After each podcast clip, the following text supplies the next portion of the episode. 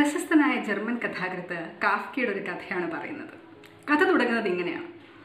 Kafka എന്നും പതിവ് പോലെ രാവിലെ നടക്കാൻ ഇറങ്ങിയപ്പോൾ വഴിയോർത്ത് ഒരു കുഞ്ഞ് കരയുന്നത് കണ്ടു. കുഞ്ഞ് ഭയങ്കര കരച്ചിലായിരുന്നു. കാഫ്ക കുഞ്ഞിന്റെ അടുത്തത് ചോദിച്ചു എന്താണ് പറ്റിയത്? എന്തിനാണ് ഇങ്ങനെ കരയണതെന്ന് ചോദിച്ചപ്പോൾ കുട്ടി പറഞ്ഞു എനിക്ക് ഏറെ ഇഷ്ടമുള്ള ഇത്രയും കാലം എന്റെ കൂടെ ഉണ്ടായിരുന്ന എന്നെ ഞാൻ ഭയങ്കരമായിട്ട് ഇഷ്ടപ്പെടുന്ന സ്നേഹിക്കുന്ന എന്റെ പാവക്കുട്ടിയെ ഇന്ന് രാവിലെ മുതൽ കാണാനില്ല. എനിക്ക് ഒരുപാട് സങ്കടമുണ്ട് അത് എവിടെ പോയി എന്നറിയില്ല എന്ന് പറഞ്ഞു. അപ്പോൾ കാഫ്ക പറഞ്ഞു വിഷമിക്കാതിരിക്കൂ കരയാതിരിക്കൂ നമുക്ക് വഴിയുണ്ടാക്കാം ഇപ്പൊ തിരിച്ചു പോകൂ കരയാതെ. നാളെ ആകുമ്പോഴത്തേക്ക് ഞാനൊരു തീരുമാനം ഉണ്ടാക്കാം. ഞാൻ പുതിയ ഞാൻ പാവക്കുട്ടിയായിട്ട് ആ പാവക്കുട്ടിയായിട്ട് ഞാൻ തിരികെ വരാം എന്ന് പറഞ്ഞു.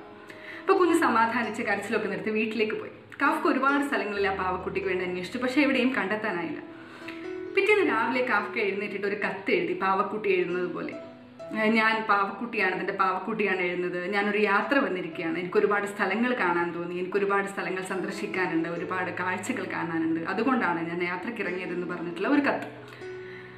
രാവിലെ കാഫ്ക നടക്കാൻ ഇറങ്ങിയപ്പോൾ കുട്ടി അവിടെ തന്നെ കാത്തിരിക്കുന്നുണ്ടായിരുന്നു. അപ്പം കാഫ്ക കത്ത് കൊണ്ടുപോയി കുട്ടി കൊടുത്തിട്ട് പറഞ്ഞു ഇത് തന്റെ പാവക്കുട്ടിയുടെ കത്താണ് എന്ന് പറഞ്ഞു. അപ്പോൾ കുട്ടി കത്ത് വായിച്ചപ്പോൾ കുട്ടിക്ക് ഒരുപാട് സന്തോഷമായി പാവക്കുട്ടി എവിടെയെങ്കിലും ഉണ്ടല്ലോ? പാവക്കുട്ടി യാത്ര പോയതാണല്ലോ? തിരികെ വരുമല്ലോ എന്നൊരു സമാധാനത്തിൽ കുട്ടി തിരികെ പോയി.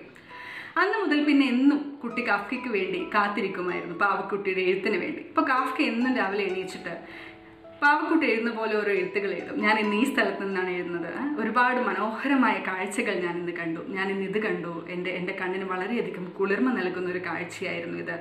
ഞാൻ ഇന്ന് മറ്റൊരു കാഴ്ച കണ്ടു. എന്നെ വേദനിപ്പിക്കുന്ന ഒരു കാഴ്ചയായിരുന്നു അത്. ഒരുപാട് ഒരുപാട് ഒരുപാട് അനുഭവങ്ങൾ എനിക്കുണ്ടായി. അങ്ങനെയൊക്കെ വിവരിച്ചുകൊണ്ട് വളരെ മനോഹരമായ വാക്കുകളിലൂടെ ഓരോ കത്തുകൾ പാവക്കുട്ടി എഴുതും പോലെ കാഫ്ക എന്നും എഴുതി കുട്ടിക്ക് കൊണ്ടു കൊടുക്കുമായിരുന്നു. കുട്ടിയൊക്കെ അത് വായിച്ച് കുട്ടി അത് വായിച്ച് ഒരുപാട് സന്തോഷിക്കുമായിരുന്നു. എന്റെ പാവക്കുട്ടി അത് കണ്ടല്ലോ എന്റെ പാവക്കുട്ടിക്ക് യാത്ര ചെയ്യാൻ പറ്റിയല്ലോ അത് കാണാൻ കഴിഞ്ഞല്ലോ എന്നൊരു സമാധാനവും സന്തോഷവും കുട്ടിക്കുണ്ടായിരുന്നു.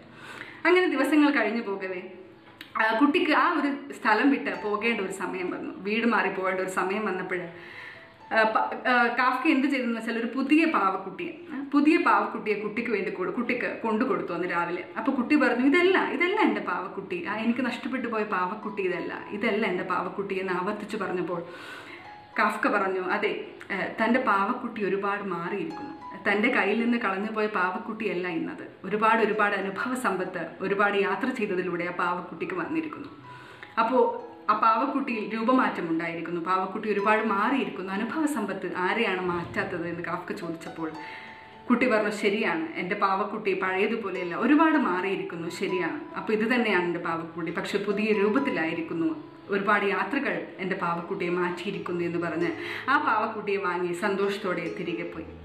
അങ്ങനെ വർഷങ്ങൾ കഴിഞ്ഞു കുട്ടി മുതിർന്നു. അങ്ങനെ ഒരു ദിവസം കുട്ടി ആ പാവക്കുട്ടി എടുത്തപ്പോഴത്തേക്കും ഒരു ഒരു എഴുത്ത് ആ പാവക്കുട്ടിയുടെ ഒരു ചെറിയ നോച്ചിൽ ഒരു എഴുത്ത് കാണാനിടയായി.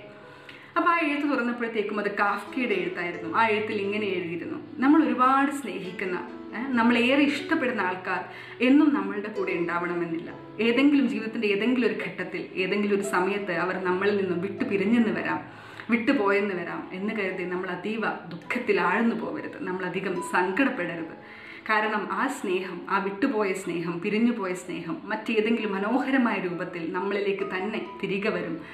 എന്ന് അത് വായിച്ചപ്പോൾ കുട്ടിക്ക് ഒരുപാട് സന്തോഷം. തോന്നി അപ്പോൾ അത് തന്നെയാണ് എനിക്കും പറയാനുള്ളത്.